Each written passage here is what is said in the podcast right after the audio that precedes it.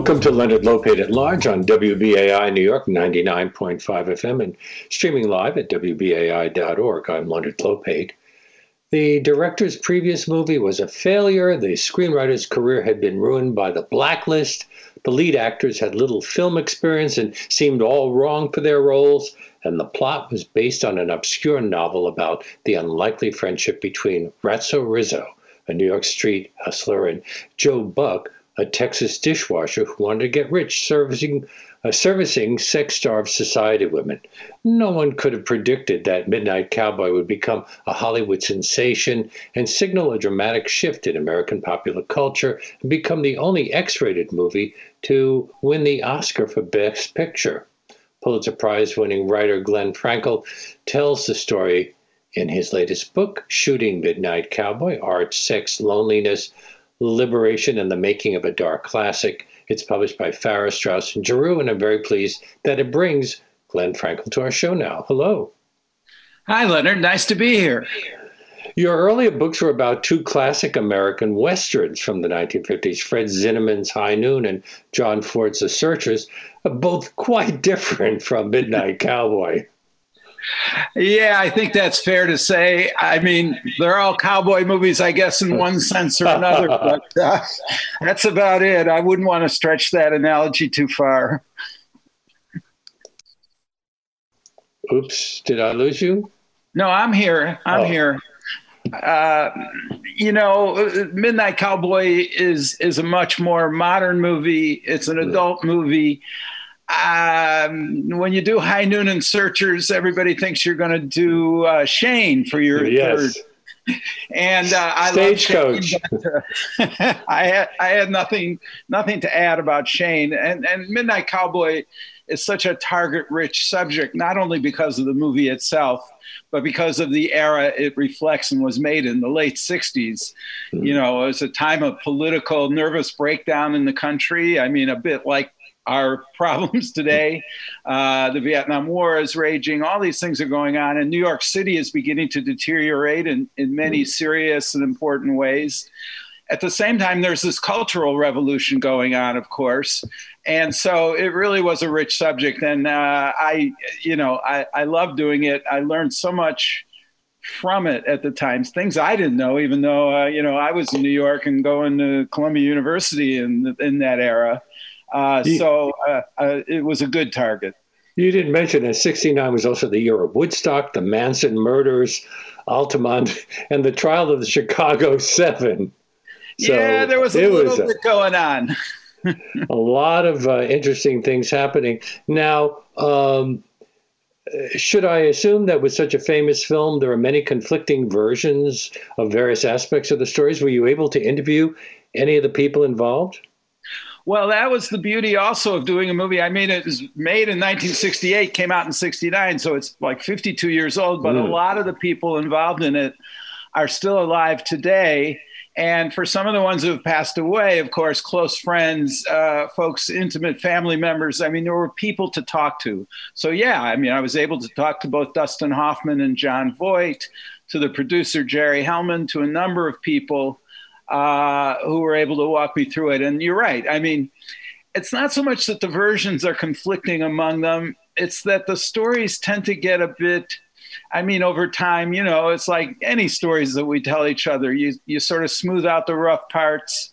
Everything gets a little uh, told over and over again, especially with Voight and Hoffman, who are mm. great actors. At times, I had the feeling they were giving me a, a performance, if you will. Mm uh, but a genuine one. I mean, one they truly believed in. And memories fade, stories change. The story, for example, of the X rating of the movie has changed mm-hmm. very much over the years, various kinds of things. But that's kind of part of the pleasure of doing this kind of research. Uh, you get to talk to people and you compare different versions, and uh, I've come up with my own for a few things. And people change. Jon Voight was very liberal at the time of the, the film was made and now he is a staunch conservative who believes that the last election was stolen. He is probably Donald Trump's biggest supporter in Hollywood. And you're right. Back in the day, he was a good left winger. In fact, he took his girlfriend, Jennifer Salt, and went to part of the trial of the Chicago Seven uh, to support in solidarity with the defendants. So, you know, we didn't talk about that. We talked about Midnight Cowboy. Is he still uh, proud I, of it, despite the uh, the fact that uh, I guess uh, a lot of Trump supporters might find it offensive? Well, the short answer is yes. It, it, was a very fascinating session when I finally got him to sit down with me because, you know, I'm an old Washington Post reporter. I worked at the Post for 27 years.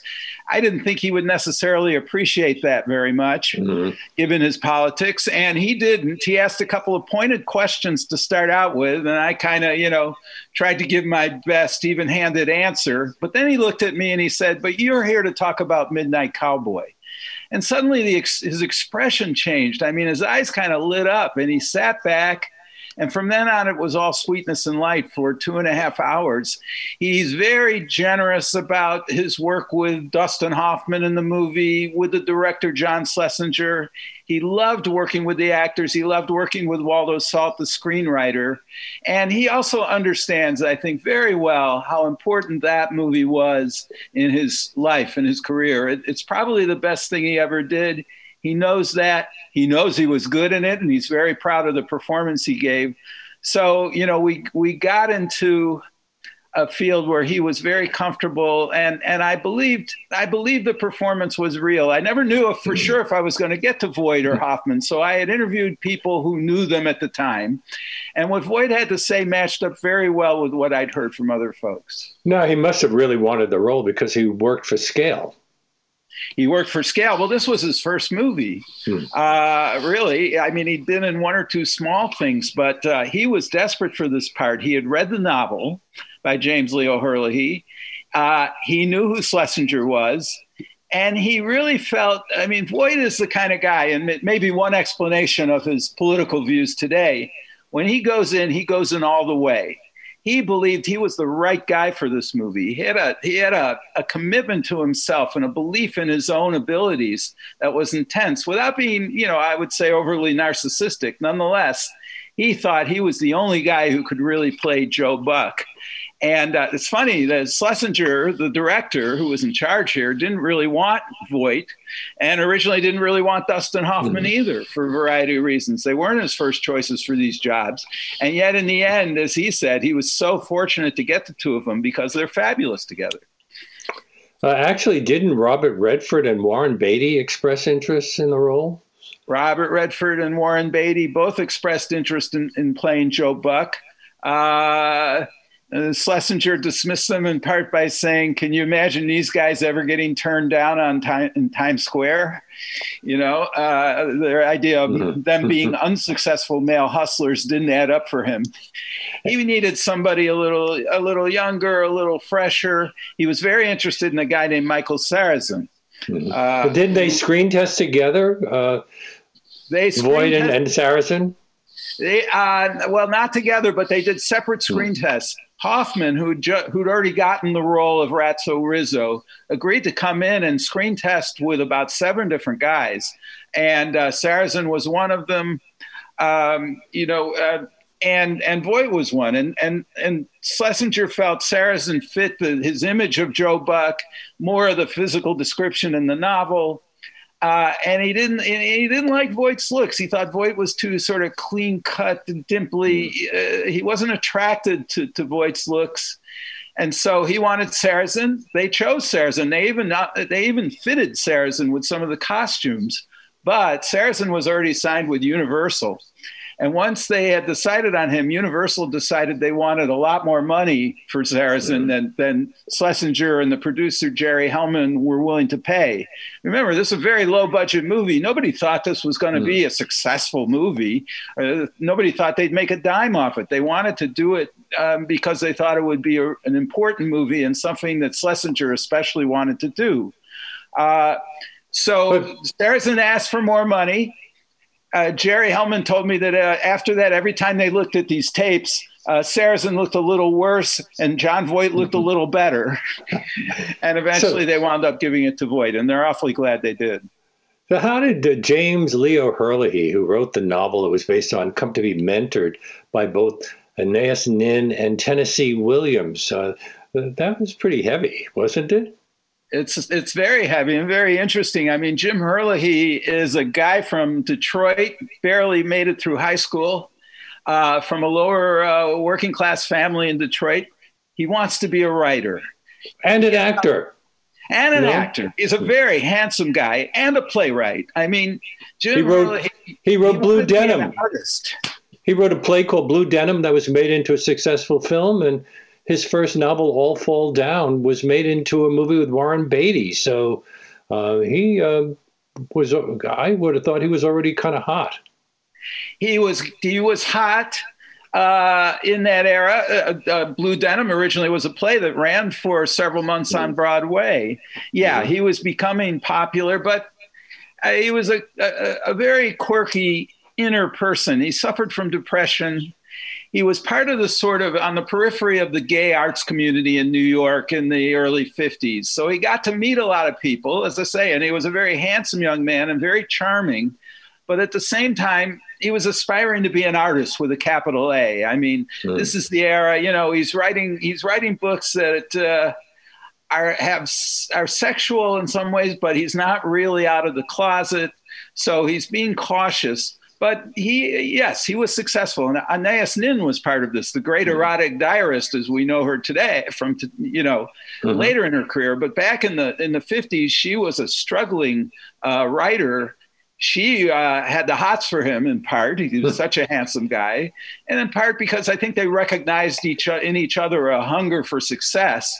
Uh, she nurtured him but as he became successful, she backed off. She she had a tendency, a pattern of this. She did the same thing with Tennessee Williams to an extent, nurturing and impressing. But when they start becoming, when they started uh, becoming successful, uh, she grew alienated. But they so, were both gay. Isn't yes. the, the, men she was attracted to? But was uh, Midnight Cowboy the first time that Herlihy wrote openly uh, about being gay? Well, yes. I mean, it has some openly gay characters, uh, some some uh, some gay sexual moments, not very pleasant ones for the most part. All the sex in Midnight Cowboy, both the novel and, you know and the movie, are, are rather transactional. There's no romance mm. there, but yes, Herlihy knows what he's writing about. I had kind of helped, you know, you know, as a writer, I was hoping that Jim Herlihy in his papers and diaries and letters would sort of walk, you know, walk me through Times Square in the in, in the 50s and early 60s because I knew Jim had spent a lot of time there. And the movie does. Discreet. He's very discreet. And but if you read the novel, you see that he he knows the area, he knows the culture, he knows how to pick up people, he knows what to do, he knows how to avoid the cops, all of that. And so I had to rely on what he put in the novel to help me understand who he was and what he was trying to get at. You said he was a depressive. He, he wound up committing suicide. He did, though that was after he contracted AIDS. Uh, it's interesting when he first meets Anais Nin. It's uh, it's uh, 1947 or so at Black Mountain College, this art school in North Carolina, mm. and she comes down there to give a book talk, and there he is, and she's really you know smitten by this handsome young guy. He takes out a notebook and there's a chart in there, and she says, "What's that?" And he says, "Oh, this is charting my moods. When it gets below this line here, I'm going to kill myself." Oh. Uh, was uh, oh well first let me tell everybody that i'm speaking with glenn frankel whose latest book is shooting midnight cowboy art sex loneliness liberation and the making of a dark classic it is published by farrar straus and giroux this is wbai new york 99.5 fm uh, was um, Midnight Cowboy, the book, uh, did it receive much critical attention? And, you know, not as much as Jim's earlier novel, All Fall Down. Uh, he was disappointed in Midnight Cowboy because, you know, he thought it, it really is his best book in many mm-hmm. ways. But the New York Times gave it a very passing notice. A few people liked it. it. It went nowhere. But fortunately, at some point, it ended up in the hands of John Schlesinger, this British director, film director. John was coming off a, a few hit movies in the UK. Uh, and one, Darling, that had also been a hit in the States. And if you recall, it had won Julie Christie uh, Best An Actress. Oscar. Yeah, the Oscar for really her first starring role. He, he also did Billy Liar and Far from the Madding Crowd uh, from the Thomas Hardy novel, uh, although that w- wasn't exactly a hit. But still, they are also a far cry from the kind of subject matter he's tackling here on Midnight Cowboy. Well, he's starting to get toward that kind of thing with Darling, which is also a movie with a lot of sex in it, but uh, it's not very happy sex, and, and, about a young woman who's you know making her way through swinging London by uh, jumping from bed to bed. He was uh, like a lot of British talent, actors and directors, of course. Once he was successful, Hollywood beckoned. They had more money, uh, more you know, uh, better technology so John wants to make an American film, but he acquires this this uh, obscure little novel, uh, bleak little novel that the studios have already looked at and turned down. And uh, it, for a while, he couldn't get anybody to make it with him. He hooks up with a New Yorker, Jerry Hellman, a New York independent producer, who doesn't like the novel very much either, but really wants to work with Schlesinger. And he agrees to help Schlesinger get this movie made. And they end up going to United Artists, which is a, a, Hollywood studio, but very, very different than the others. For one thing, they don't have big properties out in Hollywood. They're not, you know, big studio warehouses and things and actors on contract. They go movie to movie. They've had some great success. Uh, making artistic movies, they're the they're the folks who financed A Hard Day's Night and a number of other things. And the uh, James Bond movies yes, the, the Clint they, Eastwood they, spaghetti westerns. Uh, they were made some pretty good movies for the time. And they made some pretty good money. And remember, yeah. this is the mid to late 60s. Hollywood is undergoing a big transition. I mean, the old genres like cowboy movies and, you know, uh, movie musicals and biblical epics, these things are not attracting the same audiences anymore the audiences are getting younger and they're getting a little more sophisticated and they want to see different kind of stuff for example, The Graduate comes along in 1967, Dustin Hoffman's first movie, mm-hmm. and becomes a huge hit. And not only makes a lot of money, but it, but Dustin Hoffman becomes a counterculture icon. I think audiences were ready for different kinds of things, and United Artists was the kind of studio that was interested in taking risks. As I say, nobody thought they were going to make money off Midnight Cowboy. Too bleak you know, th- nobody thought it would make a dime's worth of profit, but they knew Schlesinger was a talented guy. Uh, and they thought, okay, well, for $1.1 million, that is, for a, for a minuscule budget, let's let the guy make the movie he wants to make. Now, in The Graduate, Hoffman played a clean cut college graduate. Didn't Schlesinger think that he was too preppy to play Ratso Rizzo? Uh, how did uh, Hoffman convince him that he, he could be believable as a homeless person? Well, that's the thing. I mean, Schlesinger didn't want Hoffman or Voight for this movie to start out. Uh, he he saw The Graduate. He hadn't seen any of Hoffman's off Broadway work, where Hoffman had played a hmm. variety of very interesting characters over the years. But he'd seen The Graduate, and he thought this little, uh, you know, nerdy white bread guy. There was no way he could play Ratso Rizzo. But you know, Hoffman was a character actor. He's a guy who digs into parts, and he really wanted this role. After after the graduate, actually, he was hungry for a role that would show him doing different things, and so uh, he convinces Schlesinger to meet with him at uh, Horn and Hardart uh, near Times Square at midnight. Uh, Hoffman puts on a dirty raincoat, uh, worn out shoes. He doesn't shave for a couple of days. His hair's all greased up. He's limping as he comes into the automat.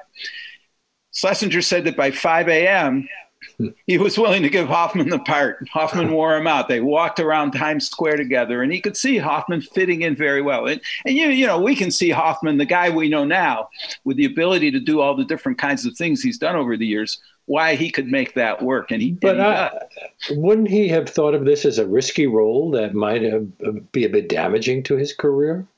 He didn't care he didn't care originally. He wanted this. This was part of his identity. He wanted to show that he was an actor's actor. Other people mm. warned him. Mike Nichols, you know, the guy who cast him in The Graduate, said, I just made you a big movie star, and now you're going to do this little crappy film. What are you doing? You know? Yeah. He didn't but, even have the biggest part.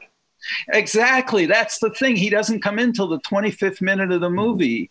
And frankly, over time, uh, he began to have some doubts not about his role. He's wonderful in the movie. He's totally committed to it. He and Voight have a very collaborative, but also very competitive relationship in making the movie. But by the time the movie's made, he's a little worried. He goes to a preview, he told me, and you know, audiences, some people in the audience started walking out at a certain scene that takes place in the balcony of a Times Square movie movie house where one guy, you know, mm-hmm. was having sex with another, and uh, people left. And Hoffman was afraid, and then the movie got rated X. And Hoffman was afraid that he was in a porno movie. And he, he immediately goes out and, and signs on to do a very uh, bland movie called John and Mary with Mia Farrow. I don't know if you remember that one, but uh, no, you know, neither does anyone else. it's the epitome of a you know of a safe, uninteresting movie. Uh, and he's he's also queasy about the fact he's not really the star of the movie. It's not called no. Midnight Rat, Riz, Ratso. It's called Midnight Cowboy. Jon Voight is in every scene, not Dustin Hoffman. But we'll get to why it was rated X in a little while. But I'm curious about the the screenplay. Uh, James Leo Herlihy uh, didn't write it, and uh, I understand Gore Vidal and Truman Capote were also considered. Uh, none of them. Uh, instead, a, a blacklisted screenwriter, Waldo Salt? That's right. They had trouble, uh, Jerry Hellman and John Schlesinger, finding the writer that they wanted. Uh, they gave it, uh, you know, uh, for time to uh, Jack Gelber, who had, who had done work off Broadway they didn't his script didn't really capture what John and Jerry thought were the essence of the movie, which is the relationship between these two lonely, troubled characters. Uh, eventually, Waldo Salt's agent finds out about it. Waldo, as you point out, was blacklisted through the 1950s because he'd been a member of the American Communist Party. He's an, an alcoholic with serious drinking problem he finally gets, uh, you know, the blacklist fades in the early 60s, but Waldo's career is really tanking. Uh, but his agent, George Lito, finds out about this movie and convinces Jerry to talk to Waldo. Waldo writes a memo about the about the novel and about the, the, the script he's seen, and it's uh, and Jerry likes it and he passes it on to Schlesinger and they agree to give Waldo a shot. Now, and Waldo when, comes to this thing, and you know it's the most creative thing he's ever done, and he really rises to the occasion. No, Waldo did have a, a, sense of humor. He said about a film he had written, Taras Bulba, that it did more to destroy his career than The Blacklist ever did. I saw that movie when I, I think I was 12 years old, and I knew it stunk. but uh, did this uh, revive Waldo Salt's career, or was this a kind of a one shot? No, it, it, totally revived his career. First of all, at some point, uh, he discovered the joys of marijuana and, and became a serious pothead, uh, which saved him a bit from alcoholism. Uh, you know, but this, he won the Academy Award for Best Adapted Screenplay. So this yeah. revived his career. He goes on to write Serpico with Al Pacino. Mm. Uh, he, he, he co writes uh, Coming Home, uh, the movie about uh, Vietnam War veterans, disabled Vietnam War veterans that win Best Actor for Jon Voight. And when Waldo co- he co writes it and he wins another Oscar. So this was redemption. And it wasn't just the screenplay, he's on the set every every day with these guys. He's working with them. When the scene doesn't work, he writes more. He talks to them. He said it was the best experience of his career. He was around really talented people, all committed to this project, and he's a key person on this. And so for Waldo, it was a reminder of why he got into the movie business in the first place. It was filmed mostly on location in New York City. Hadn't then Mayor John Lindsay made it easier to film in New York by streamlining the process of applying for permits? Uh, another reason I assume uh, that it was shot on real location, mostly in the Times Square area, is that uh, because uh, United Artists didn't have the big lots that some of the other ones did with fake New Yorks, they had to use the real, the real thing. Well, that's right. But it was a creative decision, too. I mean, the technology had changed as well. You could now take a camera and do things out on the street that you couldn't have done 10 years earlier. Uh, sound, everything, everything had changed. This never would have worked if it had been made on the MGM, you know, lot yeah. in Hollywood. Uh, there was no way they could do this. An important decision they made, though, was to film it in color when up till now if you were going to make this kind of gritty movie you could only do it in black and white. But color uh, again the technology was changing. You didn't need endless lights to go out there and shoot color uh, so they, they it couldn't have been made anywhere else uh, it gives the movie a sort of documentary feel. You really think you're in the you're in late '60s New York. And again, I remember it from college, a place that's pretty gritty and can be pretty raw in a lot of ways. You know, crime rates going up. New York's economy is beginning to fade. People There's a garbage collector strike. Exactly. Uh, now, John Lindsay is interesting because he comes along when he's elected mayor and he sets up an office for film and a lot of movies have been made in New York over the years, but mostly they didn't take advantage of, of really of, of the street scenes. Uh, and when people did make movie with street scenes, you had to pay off everybody in sight to get the permits or to be able to film. Lindsay changed all that. Uh, Jerry Hellman, the producer, told me it was so different. Rather than having to have an assistant producer out there with a bag full of, of $5 bills to give to every cop who goes by, they were able to get one stop shopping for their permits. They even were able, at one point, the, their set designer took a two room apartment down in the Lower East Side in a condemned building that was about to come down, and they allowed him to take a bulldozer and uh, and move that and, and pick it up, and move that two room thing all the way up to 127th Street on the east side and put it in the filmway studio to film the, the, the apartment the abandoned apartment where ratso rizzo and joe mm-hmm. buck lived for a while so they got full cooperation from the city and that helped them do this thing and it opened the way to an, any number of films that emphasized the negative aspects of city life, the, the French Connection and, and Taxi Driver.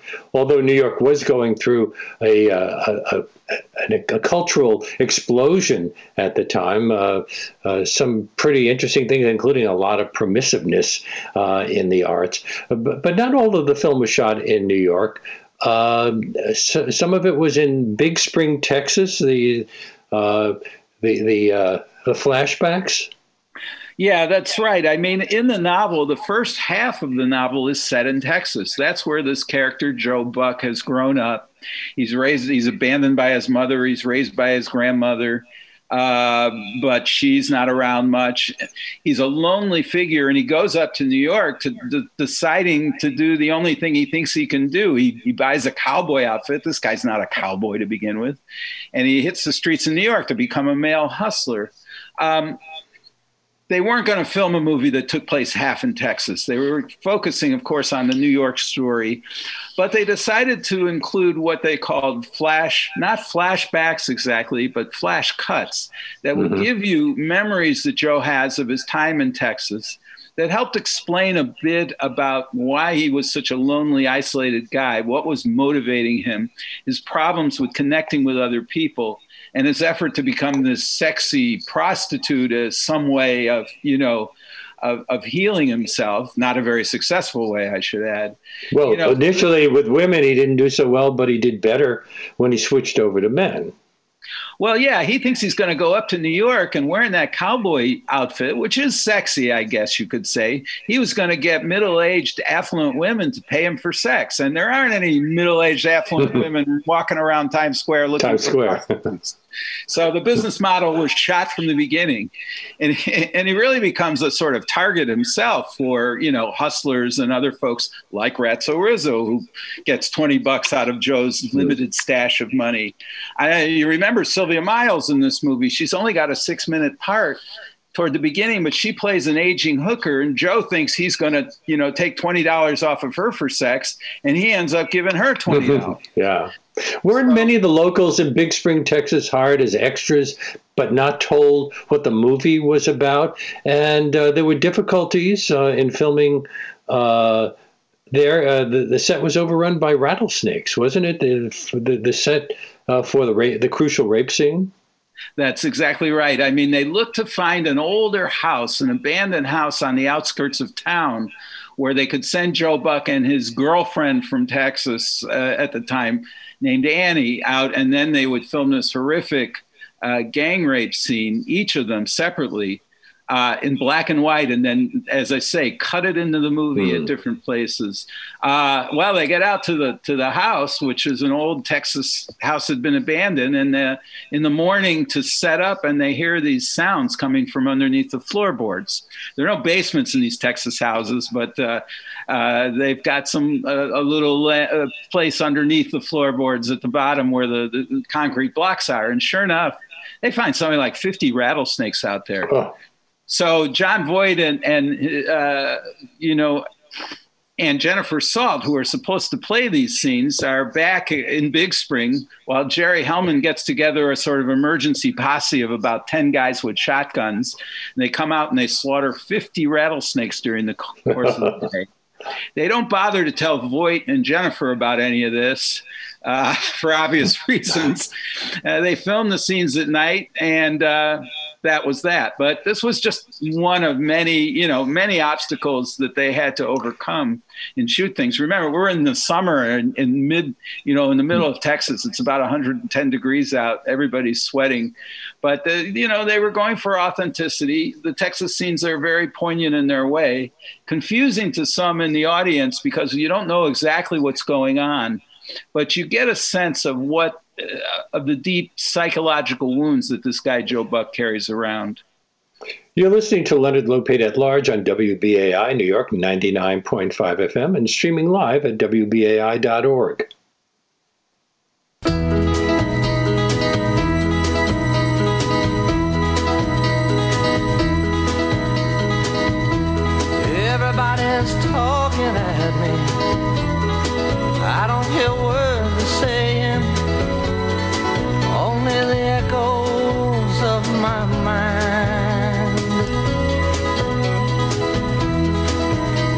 People stop and stare.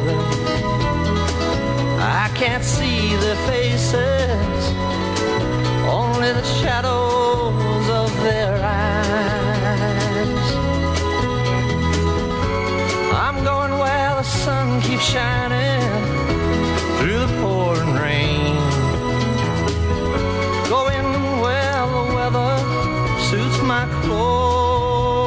Before I get back to my conversation with Glenn Frankel, uh, I'd like to take a moment to ask you to consider becoming a member of WBAI. We're asking all of our listeners to step up right now and call 516 620 3602 or go online to give2wbai.org to help keep this show coming to you throughout the week. Again, that number 516-620-3602 or you can go online to give to WBAI.org. And one great way to support WBAI throughout the year while spreading out your financial commitment so that it's only a small amount taken out of your credit card or your bank account each month is to become a sustaining member, what we call a BAI buddy.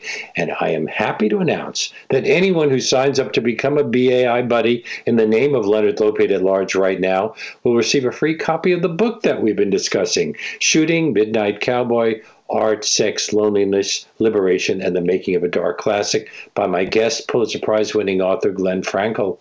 But no matter what level you are able to show your support for this show and this historic station that brings it to you weekdays from 1 to 2 p.m., it all helps. So why not take a stand by keeping 100% independent, listener funded community radio alive on the New York radio dial?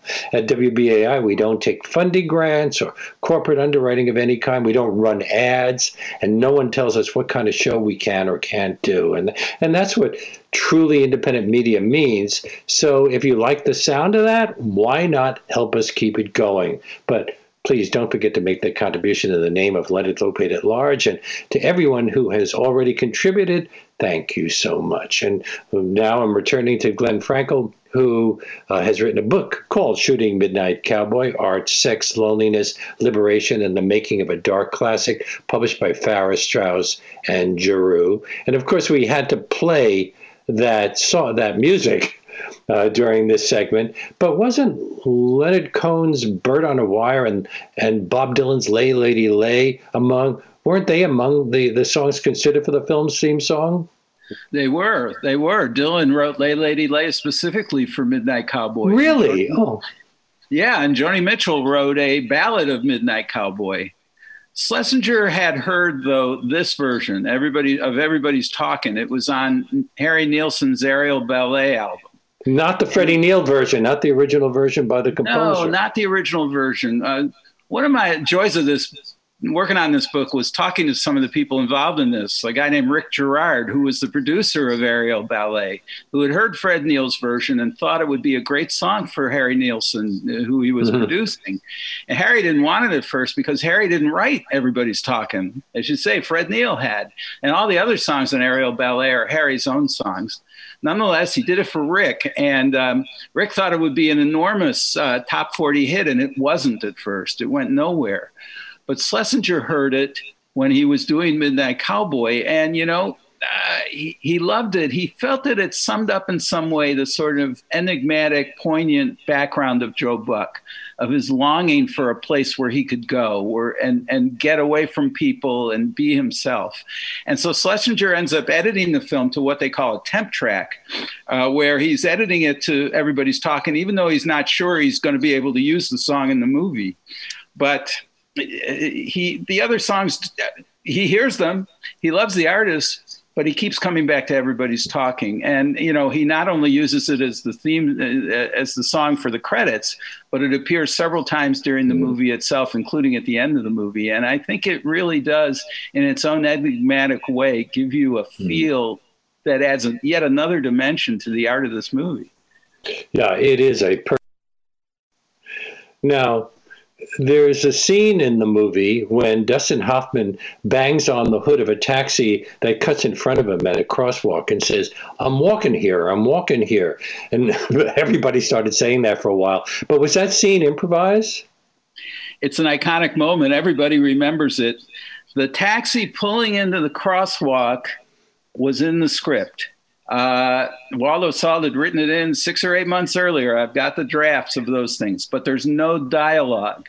In in the script, uh, Ratso just sort of flicks off the cab driver and they move on. He's angry. He may slam his hand down, but there's no dialogue. And what Hoffman did uh, this is one of the legends of Midnight Cowboy. You know, at first the claim was, well, the whole thing was just happened out of nowhere. It's a real taxi and a real driver who just happens to be trying to skip into the crosswalk even though the light is turned. Well, no, uh, that was designed to be there.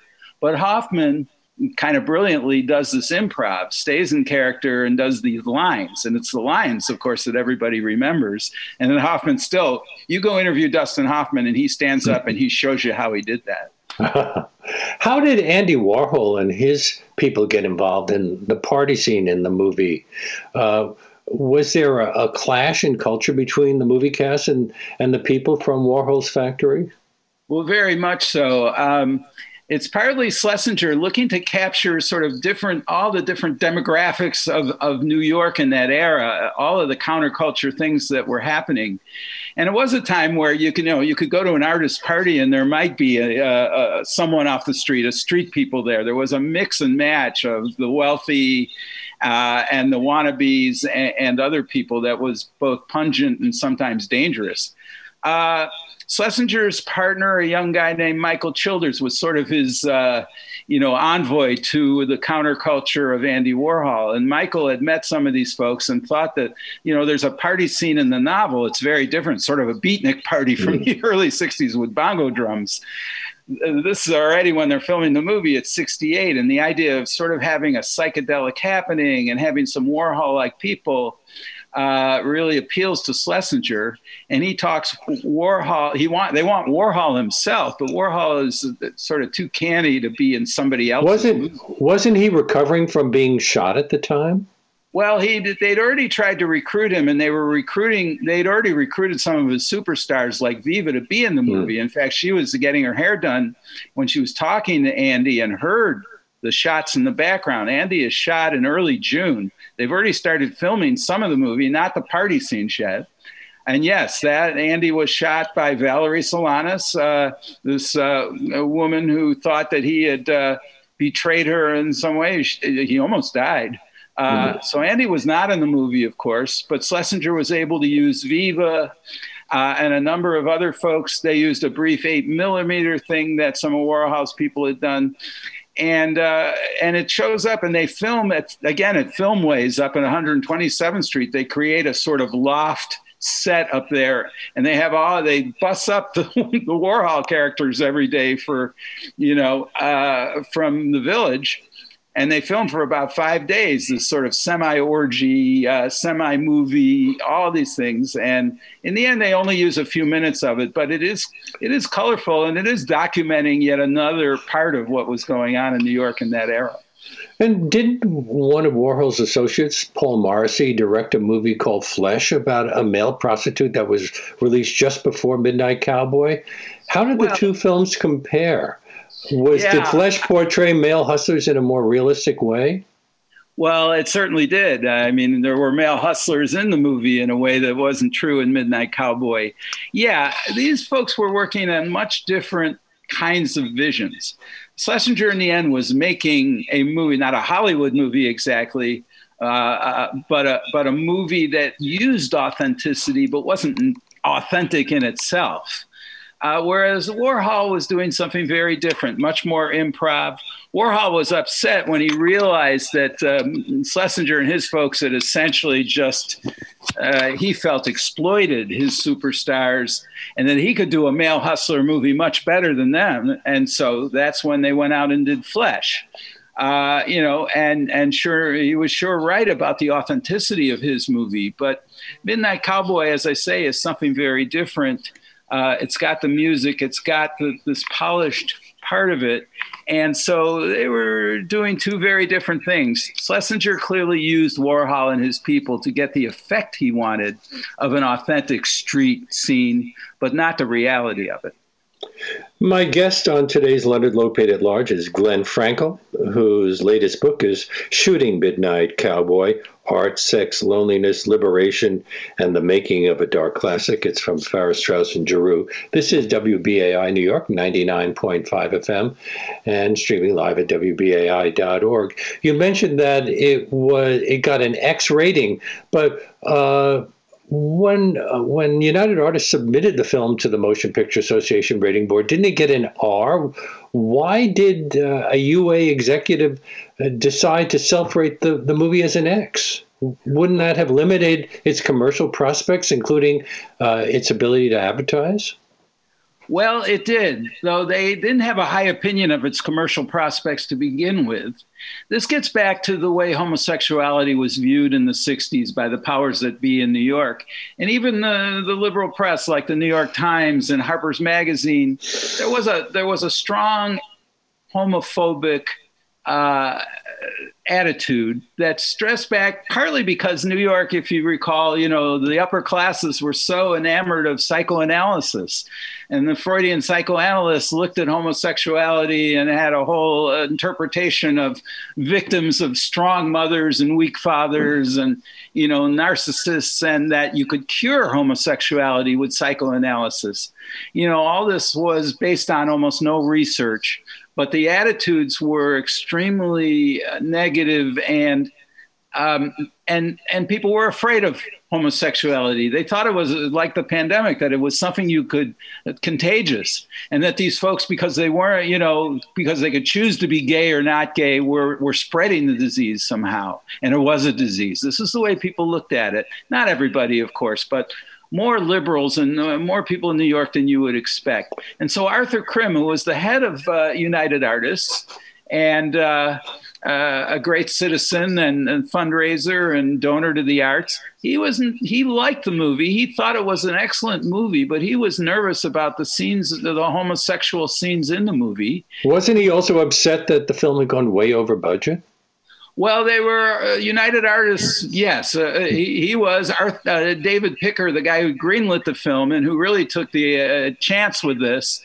I mean, they were very pleased with the film, uh, but it was a three million dollar film that they'd originally budgeted for budgeted for 1.1 million. So that, but that wasn't what's driving them on the X rating. The X rating was their fear of homosexuality.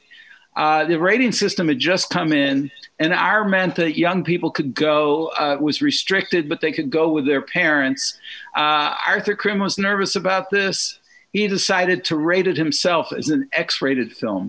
And now it's an R again, isn't it? Well, the poor ratings board was accused of being, you know, prudish by rating this thing an X, but they had nothing to do with it. And when a film was won Best Picture, and remember, it was the first and only X-rated film ever to win Best Picture. United Artists came back to the ratings board and said, "Okay, well now it's gotten that sort of respectable, you know, Best Picture thing. We'd like to ask for an R." And the people in the ratings board basically said, "Well, we already rated it R. We're fine. There was no mm-hmm. controversy, no discussion." and it became an R again. But it was it was attitudes about about homosexuality that drove the X rating. Um, United Artists did take advantage of the X rating for a while while they had it, uh, because that too appealed to sort of younger audiences that were looking for something different. The X rating said this is a different kind of movie. The ad campaign said Midnight Cowboy is everything you heard it is. You know, so there, there was a risque element that also gave it some sex appeal. In an interview with Playboy magazine, didn't John Wayne call Midnight Cowboy perverted, a story about two fags? Yes, he did. John Wayne was not a great, uh, I know this will surprise you to hear, but he wasn't a, a, great fan of avant garde uh, filmmaking. He did think that Hoffman and Voight were terrific in the movie. They're both nominated for Best Actor the same year that he's nominated for True Grit. Mm-hmm. And uh, he beats them uh, and gets the Best Acting Award. But he told friends that he thought that Voight and Hoffman were very, very good. Uh, so, you know, John Wayne could hold two conflicting ideas in his head at the same time sometimes. Uh, and in this case, he gave respect to his fellow actors even while he hated the movie. How many Oscar nominations did Midnight Cowboy get? They got seven altogether. Uh, and won and, three what and won three. Uh, yeah. Schlesinger won for best director. He was so nervous uh, and worried that he didn't even come to the Oscars. He was filming uh, Bloody uh, Sunday, Bloody Sunday in London, and he and he didn't leave, even though UA asked him to come. They thought he had a shot. So he wins best director. Waldo Salt wins best screenplay uh, Best Adapted Screenplay, and the movie wins Best Picture, which really surprised almost everybody. Again, this little film that they didn't think would make a dime not only got great uh, critical reviews and made good money, it won the Oscar.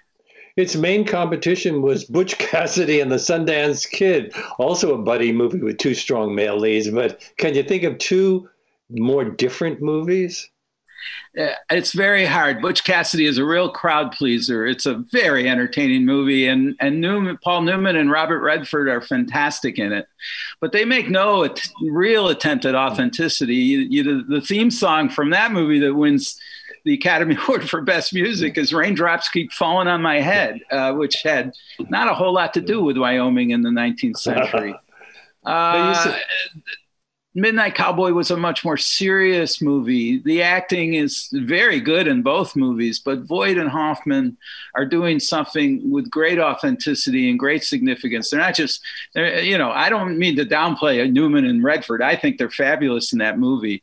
But Voight and Hoffman, I can't think of two actors in a major American movie who are as good or better than Voight and Hoffman.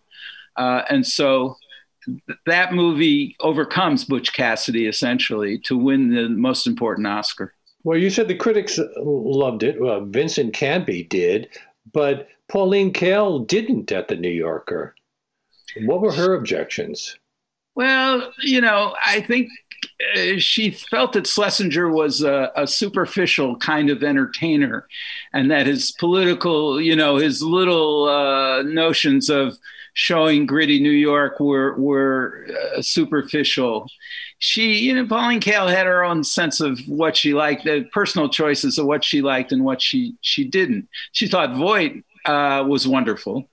Uh, and rescued the movie in many ways. But other but other critics generally liked it a lot. Andrew Sarris of the Village Voice, who was you know Pauline Kael's arch rival, mm-hmm. one might say, uh, well, didn't really love the movie either at, at, the at the start, but I think everybody I think everybody came around to respect it.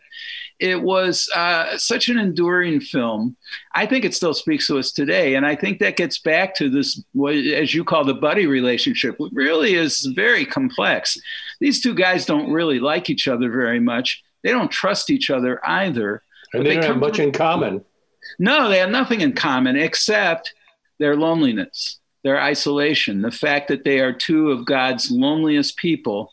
and they're in a town where being lonely is the name of the game. I mean, New York can be a very lonely place, especially when you don't have five bucks in your wallet. Yeah. Uh, and so they come to rely on each other. They have to own up to their own vulnerability in a sense. It's very hard for them, and they don't really, they, they would rather connect with anyone rather than each other. But in the end, they are forced to rely on each other. And that the growth of that partnership and the and the wonderful acting that these guys do around it, I think is the things that makes this movie still a very valuable and very respected 52 years later. And how well did it do at the box office?